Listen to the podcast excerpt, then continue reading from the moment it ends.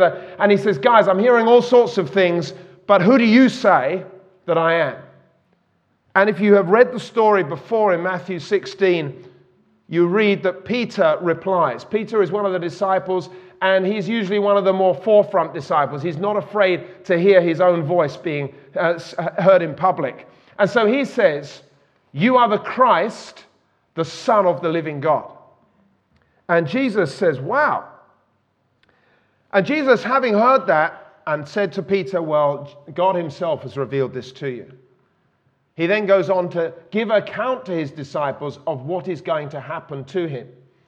And it's interesting, whereas Peter at that point had gained understanding of who Jesus was, we also quickly find out that Peter didn't really have any understanding of what Jesus' mission was about because as Jesus starts to say, I'm going to have to go to Jerusalem, I'm going to suffer at the hands of the people there, I'm going to die, but I'm going to raise, rise again on the third day, Peter also steps up and says, Never! This mustn't happen. And so, having just confessed that God, that Jesus is the Messiah, the one that the Jews were waiting for, He's now stopping and hoping that Jesus won't go through with the ministry that Jesus has got to go through with. And so now Jesus is turning back to Peter and saying, Get behind me, Satan. You do not have in mind the things that I need to be about. And after that, Jesus then starts to give a little bit more teaching, and he says to the disciples gathered there, He says this If anyone would come after me, he must deny himself and take up his cross and follow me. If you try to hang on to your life, you will lose it. But if you give up your life for my sake, you will save it. And then in Matthew 16 26, it says this And what do you benefit if you gain the whole world but lose your own soul? Is anything worth more than your soul? Is anything worth more than your soul? So, Peter, who understood that Jesus was the Messiah, he didn't understand everything about the mission of Jesus. G- Peter, if you're going to be a true follower of mine, says Jesus, if you're really going to serve me and if you're going to follow me, then you need to understand this. If you try to hold on to your life, you will lose it, but if you give up your life, you will find it. What do you benefit, Peter, if you gain the whole world but lose your own soul? Jesus is saying, Is anything worth more than your soul? And Jesus gives insight to Peter and the other disciples of the true value of a soul. In fact, Jesus implied that there is nothing that is more valuable than a soul. And so this morning, I want to look at a few questions to help us to understand about the value of a soul. We're using this phrase, a soul, but what do we mean when we're talking about a soul? Because this is a Christian phrase. People talk about souls. Jesus talked about the value of a soul. But what do we mean by a soul? The soul is the place in you, it's that place of life, that place of feeling, that place of thought and action. It is described as being the spiritual part of you and it is living inside of you. It's living inside of your body. In fact, we could actually say as Christians this I am a spirit, I have a soul, and I live in a body. I am a spirit, I have a soul, and I live in a body. And some people link the spirit and the soul together because they're difficult to separate, but we can understand that the other, the body, the body decays. We understand more about that. But we also understand that actually, where do our thoughts come from? They come from within us. They come from within us. I am a spirit, I have a soul, and I live in a body. So our souls is that eternal part of us, that eternal part, different from the body. My body is not eternal. I've got problems with it. It seems to be changing and decaying as time goes on. Even though I speak to it, it doesn't always seem to respond in the way that I'm expecting. Now, that's just me. I'm sure many of you are different from that. Perhaps some of you aren't. Our bodies seem to be actually getting older as the days go by, but inside, our spirits are alive because our spirit and our soul is eternal. That's what a soul is. So when we're talking about a soul, we're talking about that eternal part of us. Why is a soul so valuable? Why would Jesus say that souls are valuable? Colossians 1:16 says this, "For by him, this is God, for by him all things were created. Things in heaven and on earth, visible and invisible, whether thrones or powers or rulers or authorities, all things were created by him and for him." He is the creator of every soul. He's the creator of every person upon the earth. A soul is valuable. We are valuable because God has made us. And He didn't just made us, make us, He made us for His purposes. It's not just being made, you were made because God wanted you. You're important to God. You have value. Those of you who have children, are your children valuable to you? Oh, whoa. When you talk about your husband or your wife, they're valuable to you, but there's something about your children that I'll do anything for my kids. This is the sort of phrase people say. Suddenly, the language that people use is, is full of emotion, full of expression, full of passion, because they love their children. I am a child of God and He loves me with that similar passion. You know, what we would do for our kids, there isn't anything I'd do for my kids. I know there's the limitation. I know there's the limitation. I'm just saying this. I know there's limitation in terms of my finances and my time. I know there's limitations, but in my heart, there's nothing I wouldn't do for them. And I found that that now goes on to the next generation. My granddaughter, what do you want? No, you can't have that. But there's, because our hearts are involved. It's love. Our souls, that eternal living part of us, is caught up with our kids. Somebody comes to attack my children, someone comes to attack my granddaughter, they go through me first. That's the sort of passion that you find. And that's not just me speaking, I'm speaking on your behalf. I know that people feel that level of emotion. You see, God created us, we were made by Him and for Him. He has a vested interest in us.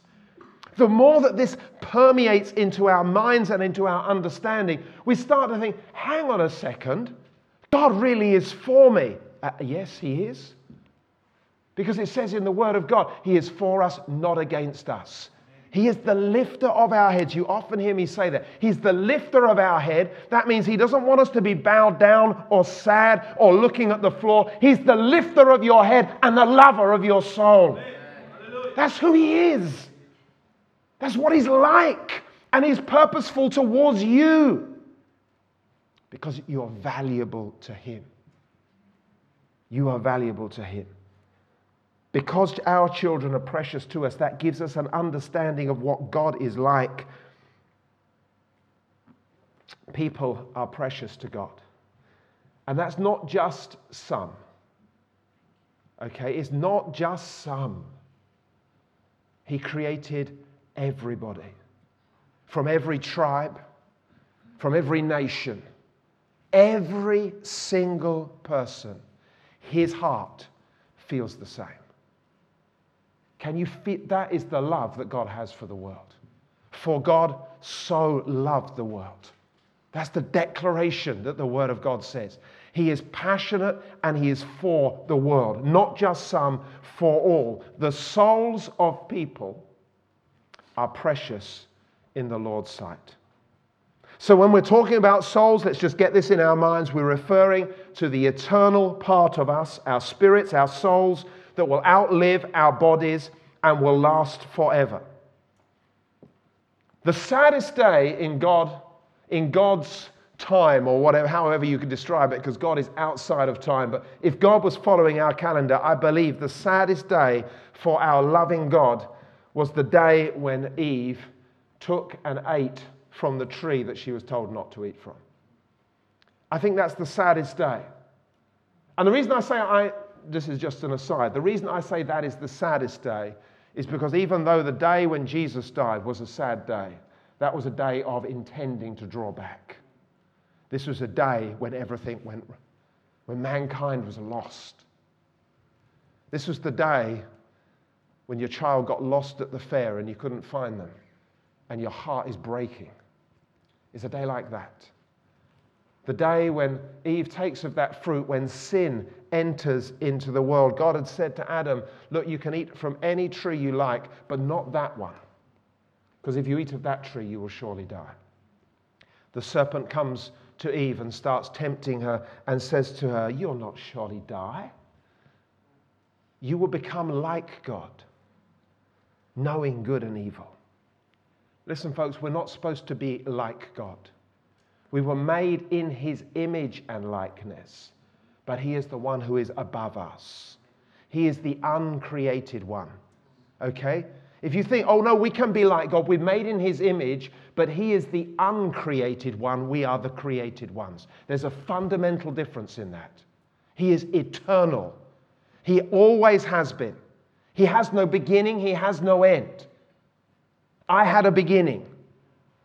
My spirit was created. I have been brought into existence, unlike God. He is above us. He is beyond us. He is greater than us. His understanding is beyond our understanding. That is who our God is. We are not supposed to be like God. Yes, we can have His attributes and His characteristics, and we should show those forth, but we've been made in His image. And we have been created to be His children, and He is our master, the one who is over us. But with mankind opening the doorway to sin, as Adam and Eve did, sin comes into the world. And as we look, uh, because this story is mentioned in the first book of the Bible in Genesis, and as we look in that, the first couple of chapters of Genesis, so the very beginning of the Bible, are talking about how God has created everything, how God has made us. This story of sin entering the world is just chapter three. So, right at the beginning of the Bible, we're getting this story. But you know what? As you go on into chapter 4, and as you go on into chapter 5 and chapter 6, it's not just somebody eating a fruit from a tree that they shouldn't eat. The next thing is we've got somebody murdering his brother. The, the speed at which evil comes into the world is incredible. So, chapter 3, sin enters. Chapter 4, a brother is being murdered. And by the time we get to chapter 6, in Genesis, we're reading this The Lord saw how great man's wickedness on the earth had become, and that every inclination of the thoughts of his heart was only evil all the time. Just in a short space of time.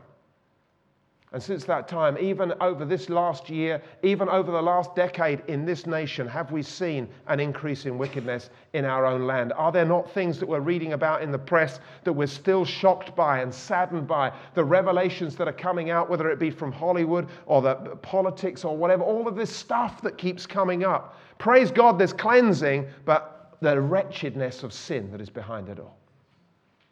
Sin came in and sin sickened man. And it didn't only sicken man, it troubled God. God, who is holy, who never commits any sin, he hates every form of sin. But he acted in the midst of this tragic situation. In Galatians 4, verses 4 and 5, we read this But when the fullness of time was come, God sent forth his Son, made of a woman, made under the law, to redeem them that were under the law, that we might receive the adoption of sons.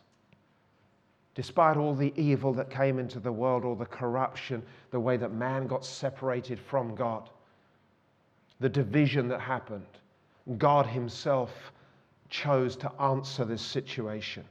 And at the right time, he sent forth his son through a woman into the world to redeem us that we might become his sons. The real value of a soul is that God himself treats it so highly that he sent his only son to rescue every soul that was ever created. That is the real value of a soul. And the Bible declares that his son, Jesus, came with purpose. Now, there's lots we could look at in this, but I'm only just touching on these things this morning. Jesus came with a purpose. Let's just look at a few scriptures for that. Luke 19, verse 10.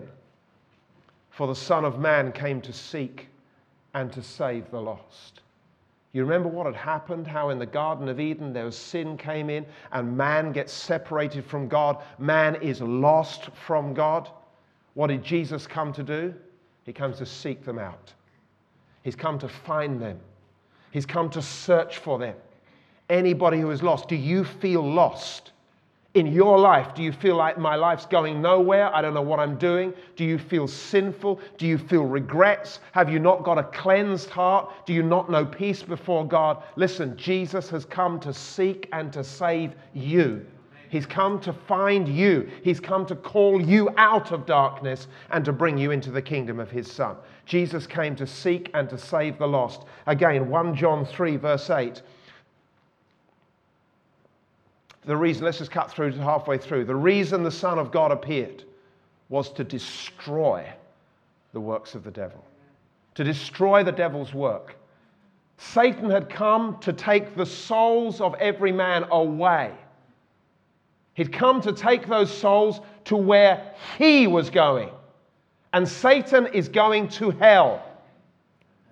Satan is going to hell, but he wants to take as many souls with him as he can. God doesn't like that because those souls belong to him. And he wants to see souls set free from the captivity of Satan and brought into the kingdom of his son, Jesus Christ.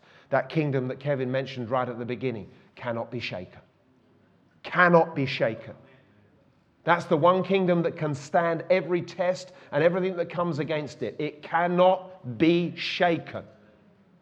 And God wants to bring the souls of men and women into that kingdom and to hold them. The reason the Son of God came was to destroy the devil's work. And John 3, verses uh, verse 16 and 17 For God so loved the world that he gave his one and only Son, that whoever believes in him shall not perish but have eternal life. For God did not send his Son into the world to condemn the world he sent his son to save the world. To save the world.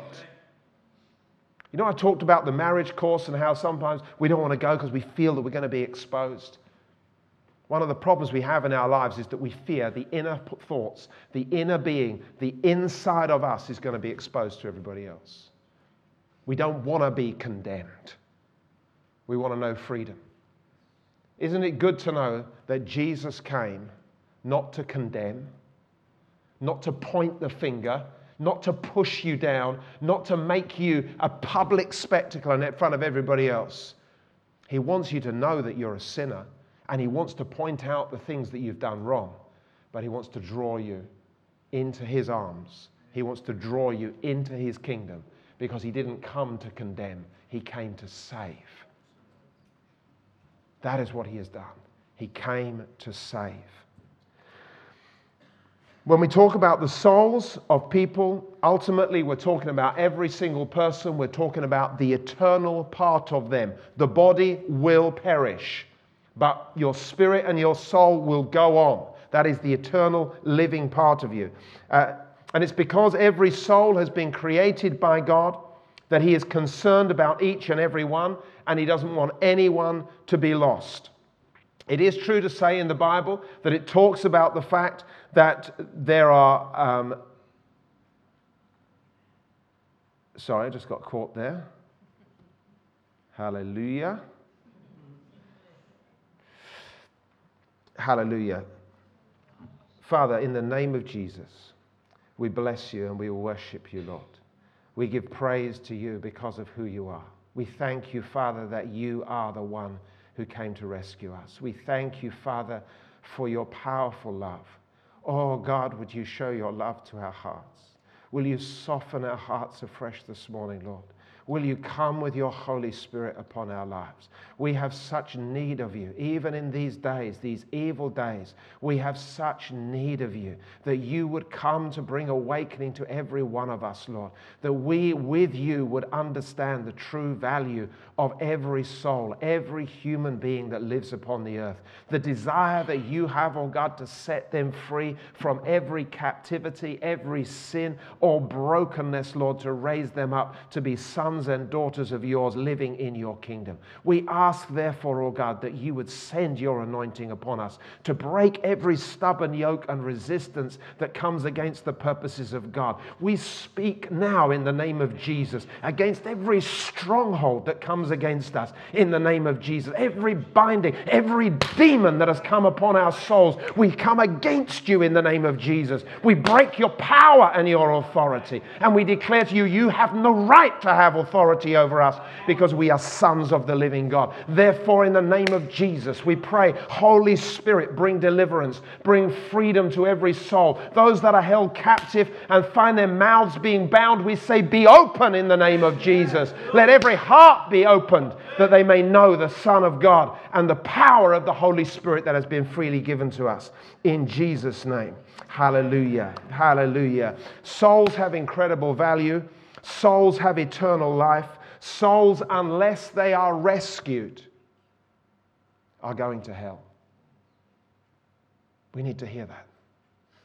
Unless souls are rescued, they're going to hell because when that doorway was opened by Adam and Eve, it corrupted all of mankind. But God didn't send his son into the world to condemn the world, but he sent his son to save the world through him. Oh, for God so loved, it says. For God so loved. He loves every person. You know, we do find it difficult because there are people that seem to be somewhat less lovely than us. That's about the only way I can put it, but we know what we mean. There are people, we love ourselves and we love some others, but God loves everybody because He created every person and He desires every person to be saved. In Peter, it says this 2 Peter 3, verse 9 the Lord is not slow in keeping his promises. Uh, some understand slowness. He is patient with you, not wanting anyone to perish, not wanting anyone to perish, but everyone to come to repentance. Praise God. Praise God.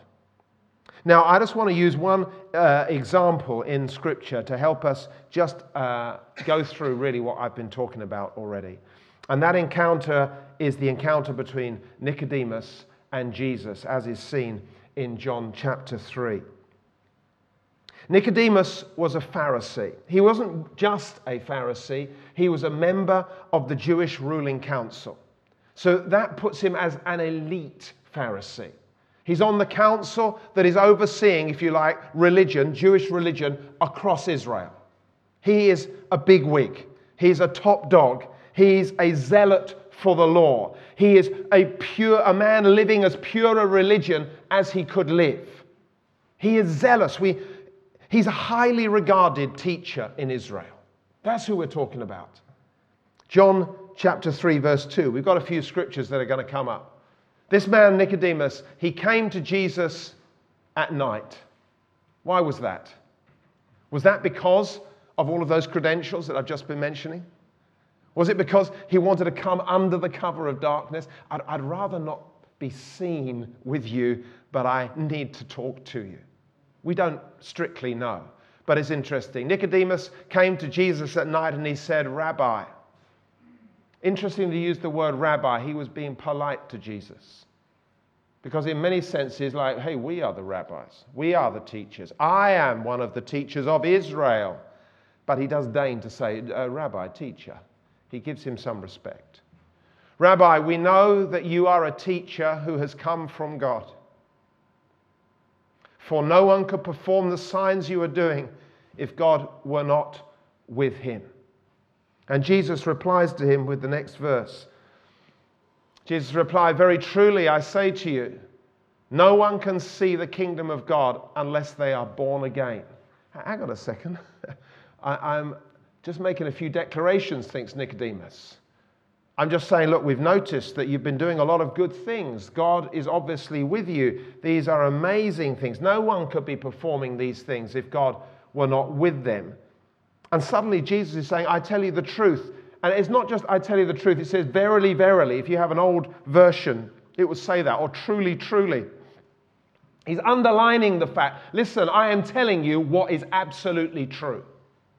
Nicodemus. He gets straight to the point, as Jesus often does in these situations. He cuts through to the heart of somebody to get right into the nitty gritty. And he says, I tell you the truth, no one, no one can see the kingdom of God unless he is born again. Now, for Nicodemus, for this Jew, for this high ranking Jew, if you like, the background that he would have had, the conviction that he would have had, was an expectation that he would be participating in the kingdom of God at some future age. So when he dies, eventually, and maybe he would rest for some time. Uh, we don't need to go into all of those details, but whatever, there was an expectation that he would be participating in the kingdom of God at the end of an age to experience eternal resurrection life. That's what Nicodemus is looking for. That's what he is expecting. That's the expectation, in actual fact, for every Jewish person, apart from those who commit apostasy or they do some extraordinary wickedness. Because I am a Jew, I am going to experience eternal life. I'm going to experience resurrection at some stage. When God brings his kingdom in, then I will know that. And Jesus is calmly saying to Nicodemus, No one can get there. Uh, do, you, do you see the, the wall that's just been built here? Uh, no one can get there. All of your thinking, all of your expectation, all of the teaching that you are giving, no one can get into that kingdom unless he is born again. So Nicodemus, he's confused, but he does at least grasp something from what Jesus says. And he says here, how can someone be born when they are old? Born again? So he's, he's thinking, like, okay, we've got to be physically born. Is, is that what you're saying? And, and Nicodemus is obviously an old guy because he's saying, like, well, how can this happen to somebody who's old as me? How, how does this work out? How can somebody be born when they are old? Nicodemus asks. Surely they cannot enter a second time into their mother's womb to be born. Are we got to go back to the beginning? Is this what it is? Do we have to shrink down? Do we have to sort of pop out again? Is this what's going to happen? I don't understand what you're talking about. Pop out. Is that. Sorry, ladies, if I've caused any offense with that slight phrase, because isn't that so typical of a man? I mean, they don't understand all the pain. You're absolutely right. So, anyway, pop out will just suffice in this case, okay? So, if you want to fan yourselves off as you're remembering those events, that's absolutely fine by me. Praise the Lord for the word pop out. Um, so, where were we? So, anyway, so he's asking these questions. That's what he's doing. And Nicodemus is as confused as I am at this point he's definitely considering this and thinking like, my goodness, how could that possibly happen? So we go on to the next scripture, please. Jesus answered, Hallelujah, Jesus.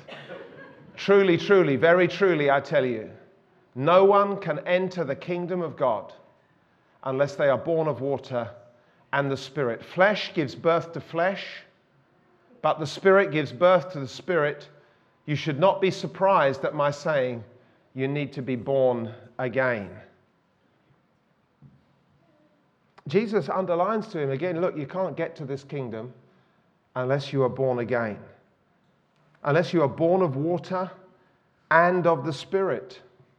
Now, Nicodemus understood something about being born of water because there'd been a revival that was going on at this time. John the Baptist had been around.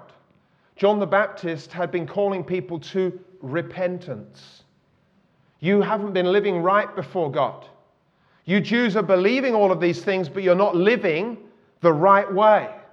And John was calling people to repentance, public repentance. Repent of your sins, be baptized that you might start living correctly. And this was having a big impact upon Israel.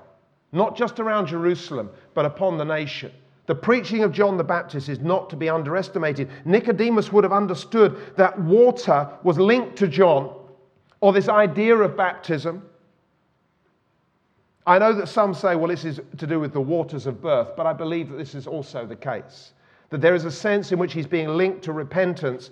But Jesus is saying this to Nicodemus you don't just need to be baptized in water. You need to be born again by the Spirit of God. And you know, that same message speaks into our lives and into the church today because there's many people that have been baptized. Baptized as an infant. I've received water. I'm cleansed. Been baptized even maybe by full immersion. Look, it's not just about baptism. We believe in believers' baptism. That you are born again by the Spirit and then you are baptized in water. Some people have been baptized, but they have never been born again by the Spirit of God. Listen, you can't get into the kingdom of God unless you are washed with water and you are baptized. You are born again by the Spirit of God. You don't understand these things, says Jesus. Let's just continue. How can this be? Nicodemus asked. And Jesus says to him, You are Israel's teacher, says Jesus. And there probably was a, there, you are Israel's teacher, and you don't understand these things. You are teaching the whole of the nation. You are seeking to lead the nation in the right way. And the right way is that you've got to be born again by the Spirit of God, and you don't even know this. This was a humbling moment. This was a powerful moment. This was an embarrassing moment. You don't understand these things? Nicodemus, as I said, was at the top of the pile, if you like. He was one of the greats as far as being an upright Jew, many people would be looking to him as their example, would be following after him for the way that he was living. Yet Jesus is saying to him, Nicodemus, you need to be born again if you're going to enter the kingdom of God. And Jesus goes on to say this. Let's have our next scripture. I have spoken to you of earthly things, and you do not believe. How then will you believe if I speak of heavenly things? No one has ever gone into heaven except the one who came from heaven, the Son of Man. Just as Moses lifted up the snake in the wilderness, so the Son of Man must be lifted up, that everyone who believes may have eternal life in him. Now he's giving some more explanation to Nicodemus. Nicodemus certainly would have known about Moses because he would have known all of the Old Testament. So he would have understood about Moses and he would have known this story. In this time of Moses, there was a period when the children of Israel who were in the desert, they were in between leaving Egypt and going into the promised land. During that time, they went through many ups and downs. Let's just put it like that. On one of these occasions, they had been moaning and groaning against God and God sent snakes amongst them, poisonous snakes. And these snakes had bitten a good number of the children of Israel, and they had died. And so there was starting to become a fear upon the camp. And so the people said to Moses, What can we do? And Moses called out to God, What should we do? And God says to Moses, I want you to make a snake and put it on a pole and put the pole up amongst the people. If any of the people who have been bitten choose to look at that snake, they will be healed. They won't die. And that's the story. And Jesus is raising this story up. And this story, he's talking about the Son of Man, has got to be raised up. Now, we know because we know the end of the story from this point. We know what he's referring to. In fact, we know that Jesus is the Messiah, and the Messiah is speaking to Nicodemus, and the Messiah is revealing to Nicodemus the purposes of God and what God is going to do. But he's also telling him the truth. Listen, you cannot enter this kingdom unless you are born again.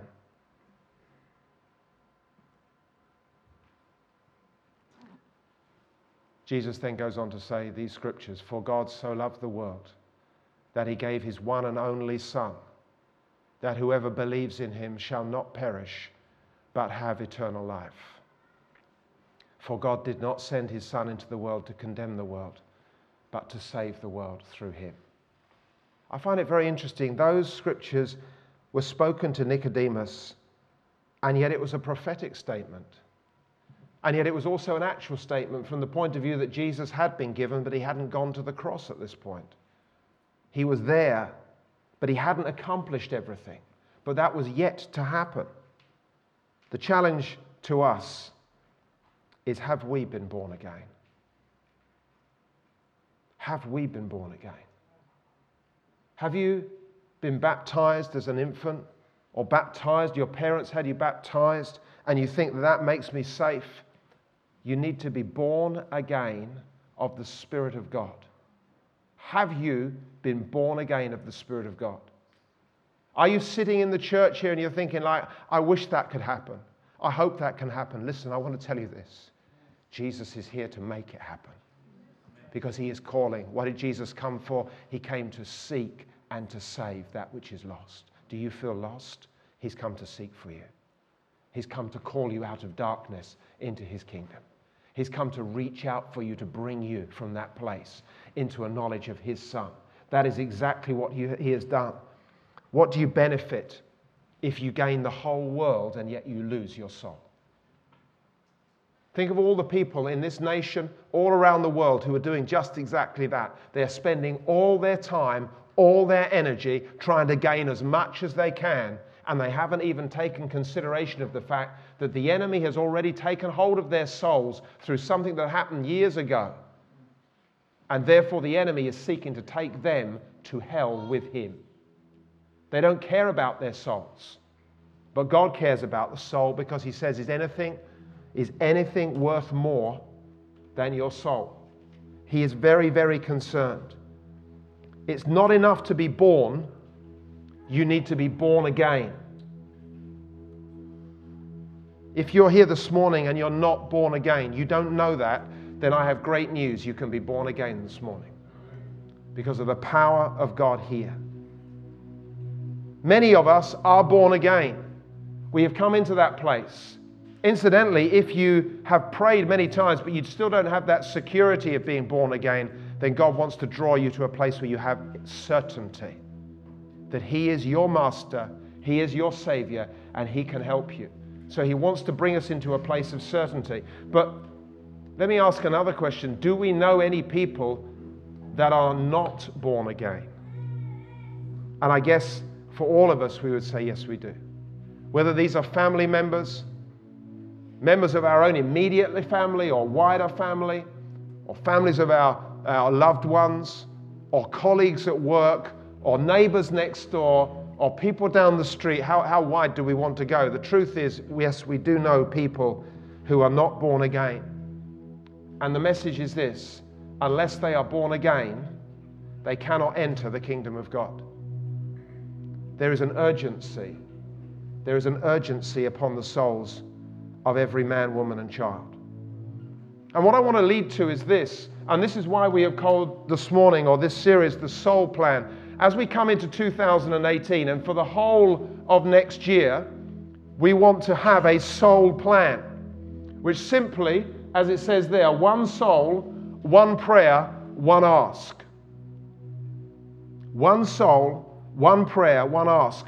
We want to pray to God that He would give us a name, not necessarily the name of the person that you're always thinking of, but that God would lay upon our hearts the name of one person who is not born again. One name. God, lay that name upon each of our hearts. That's what we're praying for.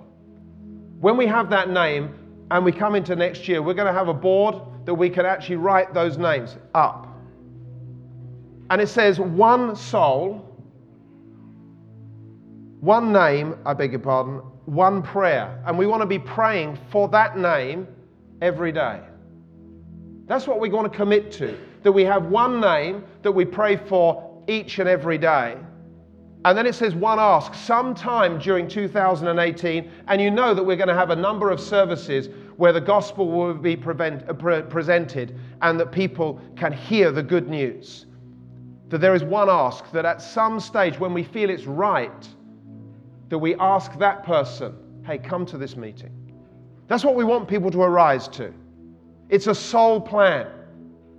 Do we know of any names? Yes, we know of many names. Lord, what name do you want to put upon my heart? One name, one prayer, one prayer daily for that name, and one ask.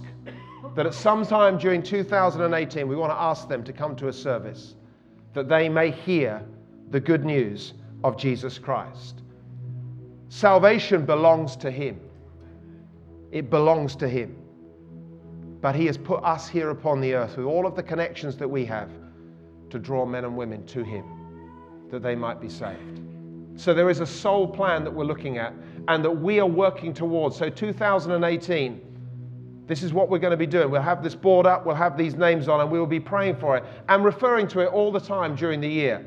Sometimes we won't, sometimes we will. But it just gives us a focus. I believe what we do in this house and the gospel presentations that we have are great. The one thing that we're lacking is to have lost souls to hear the good news of Jesus Christ. Jesus came for what reason? To feed those who already know him. Yes, he did come to help us and to speak to us, but he came with a mission to seek and to save that which was lost. And for us, there is a prayer that we need to pray Lord, help me more and more to understand your ways. Help my heart, oh God, no longer to be hardened, no longer to be stubborn. Remove the confusion. Father, everything that this world holds as a bright light before me that I am attracted to, Lord, let that be taken away from me, that I may understand in my heart the necessity that there is, that, and the, the pain that you feel over every soul that is lost. Lord, cause that burden to come upon my heart too. Help me, oh God, to arise. Lord, help me to break through the fear that holds me captive, the concerns that I have. Release within me the power and the knowledge of your goodness, Lord, that I may seek those that are lost for your kingdom. Father, help each one of us, we pray. In Jesus' name. Just I want to finish with this. I was listening to a, a carol yesterday. Henry was playing a, um, a carol in the car, Oh Holy Night.